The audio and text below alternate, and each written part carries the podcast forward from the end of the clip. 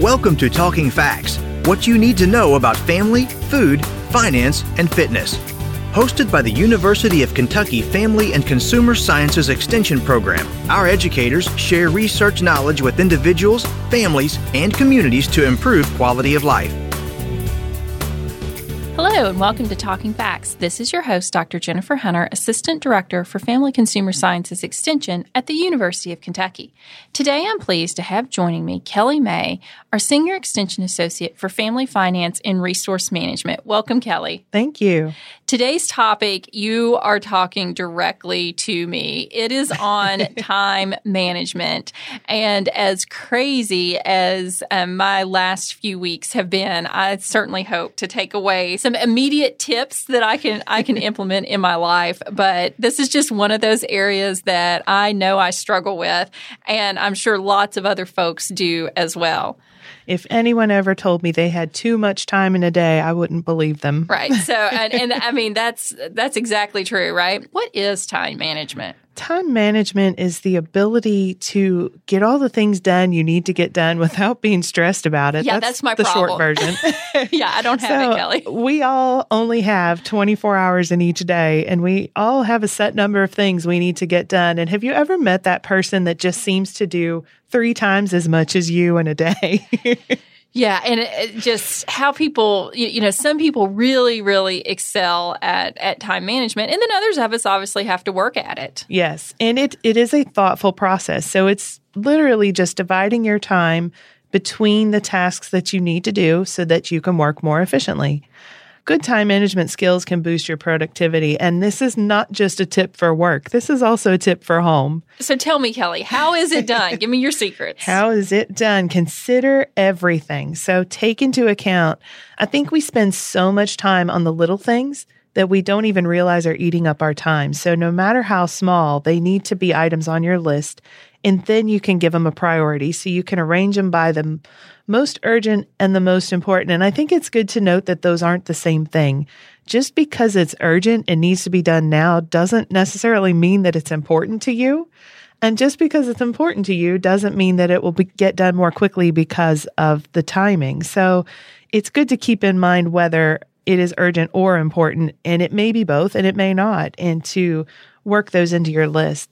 And so make a list or use a calendar and keep track. So, what are these things that you have to do so that you can just get them all out of your head and onto a piece of paper? And then you can look at that list and prioritize it by which things need to be done first and which things can wait.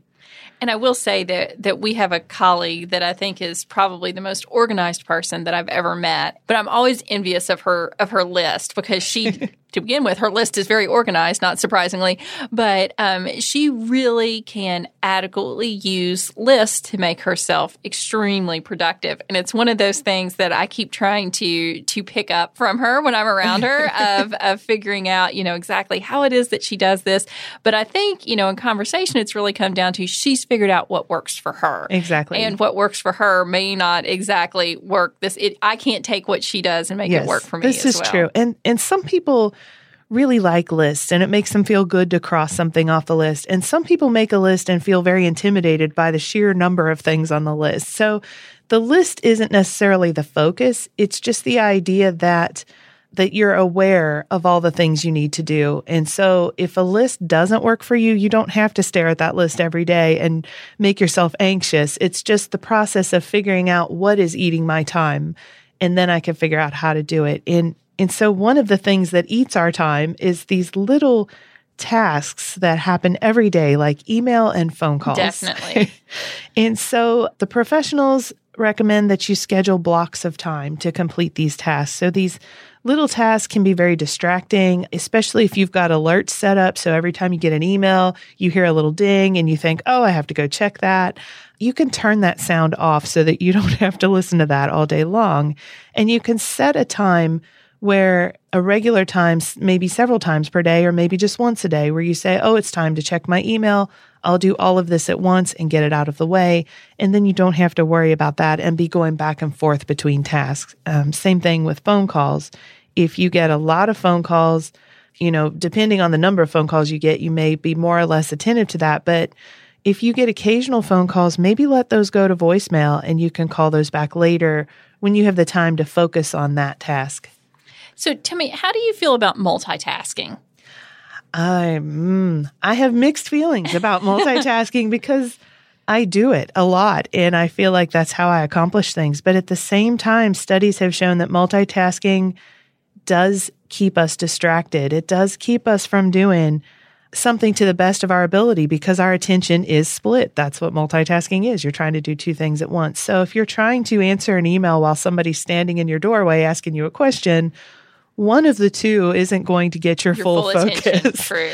And true. you may end up saying something you didn't mean or emailing something that could be taken the wrong way. So it really is better to focus on one thing at a time and prioritize what you're doing. And so multitasking is only good to a point where, you know, if, if you're a creative person and you need to switch gears, that's fine as long as you allot the time in the day to do that. If you're getting distracted by something that doesn't need to get done today, then the urgent thing that you do need to finish is not going to make it by the deadline. So, do you have tips on how individuals can manage distractions or what they do when they are interrupted?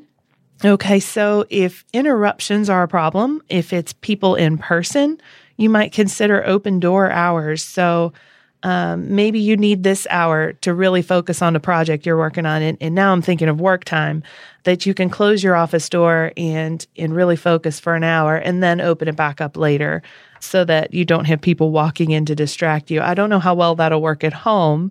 Um, you can't always close the door on your kids when they want to come ask you something, but you know you can modify that as needed. For for the calls i mentioned letting them go to voicemail blocking off a specific time of day to check email instead of just sporadically checking it all day.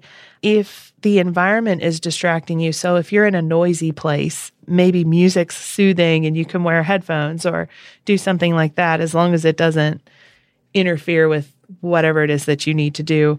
And sometimes clutter can just be distracting if you can clean up your workspace and feel good about which projects you have to finish and get those things that are done, get them out of the way. That gives you a sense of co- accomplishment and gives you room to work. And I kind of laugh at, at the clutter because I know that you have seen seen my workspace, and I I just like to have everything out. And I know probably to you it looks completely disorganized, but I do actually know where everything is that I'm working on. And, and to me, there's a method to the madness. But what I've also found is that it can make people nervous just for if they feel like that my workspace is cluttered. Yeah. Um, so sometimes I shut my door. If they come in the office and they I think sometimes maybe it's overwhelming to them to think, "Oh wow, she's got all this going on." You know, mm-hmm. so I do try to be mindful of that as well. But You've the- got to organize the way that works for you. And, and honestly, my office is worse than yours. So I like to have my projects in front of me. And for me, it doesn't, it doesn't stress me out. It stresses me out to have everything put away. I feel like it, it does me I'm forgetting well. something. Well, and, that's it because it's not in, it's not in front of me, and then I also have to remember where I filed it as opposed to just being there in front of me. You, you know, this is something that probably most all of us can continue to strive and work towards. And I appreciate you sharing with us today because I just think that there are good reminders that we all mm-hmm. just need to hear and can think about. So thanks so much, Kelly. thank you. Thank you for listening to Talking Facts. We deliver programs focusing on nutrition and health, resource management, family development, and civic engagement.